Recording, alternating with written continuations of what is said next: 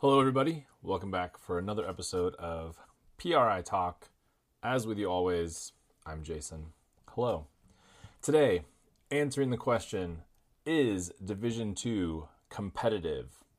And the short answer is Jason, that's a ridiculous question. Of course, Division 2 is competitive. But I do want to talk about this really quick because I do think it's important um, to discuss this topic, uh, probably more than we do, um, and maybe in some different ways than we do.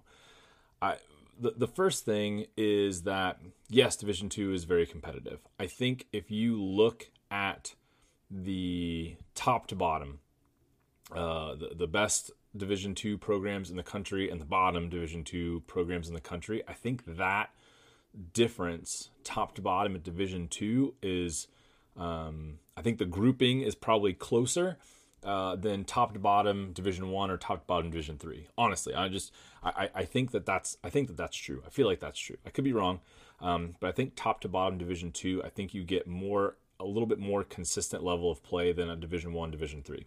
Division One, you go from the the you know top five ten teams Division One to the bottom five ten teams. There's a huge huge difference there. Uh, between the level of play and the physicality and things like that. And obviously, Division Two, the top and the bottom, there there's going to be a difference in the level of play and the physicality, but I don't I don't think the the gap is quite as big um, as it is at Division One or at Division Three. I think Division Three you've got a really good grouping kind of at the top, and then I think the the bottom of Division Three I think is really really low. Um, and I'm not trying to hope that I don't get any uh, hate mail about this one, but uh, I probably won't. Um, but but I so so that's the first. I think I think D Division Two is competitive, and I think the the gap is smaller at Division Two. Okay, um, the the other part too is one, of the things that gets um, the the people that say Division Two maybe isn't competitive. Uh, I, I, don't think watch a lot of Division Two. Division Two is harder to watch because it's not on television, right? Um, and we have to subscribe to some sports thing in order to watch home games from other teams, or we have to go watch uh, maybe a lot of us don't have necessarily Division two um, schools close to us, uh, or we don't go watch those. We'd rather go watch TCU play Texas versus uh, Dallas Baptist play WT right here in, in Texas. Um, we would rather go to one game over the other, which is which is fine. There's absolutely nothing wrong with per, uh, preferring one over the other, but I don't think we have necessarily the context um, when when we say things like Division Two isn't competitive. Okay, um, the, the, the other thing that I do want to mention is that if, if you go top to bottom Division One, um, it, it's not a trickle down, right? And, and those of you who listen to me have heard me say this before. It's not a trickle down. We don't go top of Division One, bottom of Division One, and then top of Division Two. Okay, the top of Division Two, the conferences and the programs and the teams, um, they really fit in there uh, after we get past the first maybe 10 12 conferences at division one and there's probably even some division two teams in there that um, fit a little bit higher okay?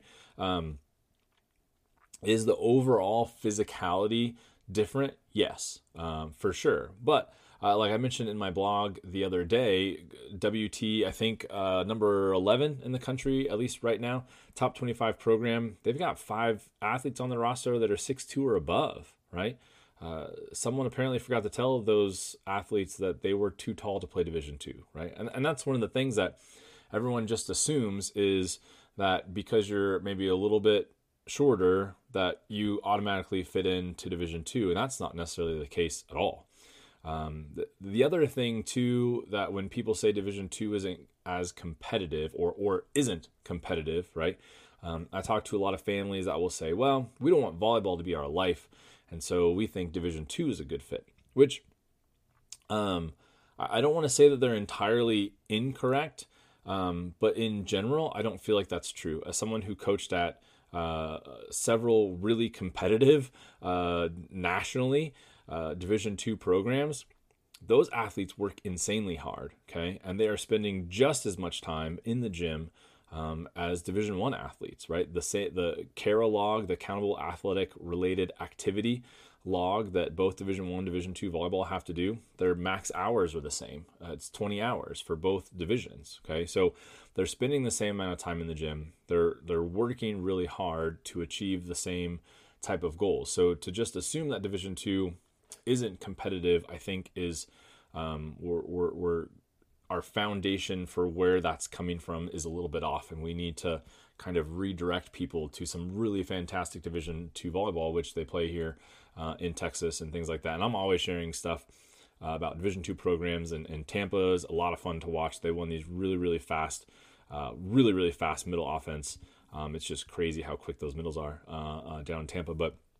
But Division Two is competitive. Please do not think that Division Two is not competitive or that you think it'll be less work um, or you think it, it'll be less competitive um, just because it's quote unquote division two okay? Those athletes are working really really hard. They take pride in their school. They take pride in um, you know how well their programs are doing uh, within their conference. It's just as big of a deal to those athletes to be ranked in the top 25 to win a conference to get a ring to make it to the ncaa tournament to be one of the top 32 or the you know the, the last 16 teams in the country that are playing at their level when they go to the national tournament it's a big deal okay? So division 2 is is very competitive and it's a really really fantastic fit for a lot of athletes okay? Um, outside of the of the physical fit or, or physical fit um, piece piece of it or the volleyball fit piece of it. Um, there's some really good uh, places where athletes are gonna have really good college experience, have really good coaches. Uh, coaches are really good at Division two. That's a question that I get asked all the time. Um, really good coaching, really good coaching experience, really good playing experience, really good college experience.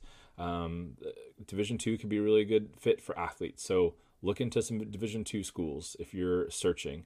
Um, and, and, for a lot of athletes, it's just a good place to start. Uh, it's where I start with a lot of my athletes. We hit a lot of Division two um, options and programs kind of right off the bat and see how they go from there. But uh, if you have any other questions about where, uh, how to find a good fit, or where uh, might where you might find a good fit at a Division two program, uh, reach out to me. Let me know. All right, thanks, guys.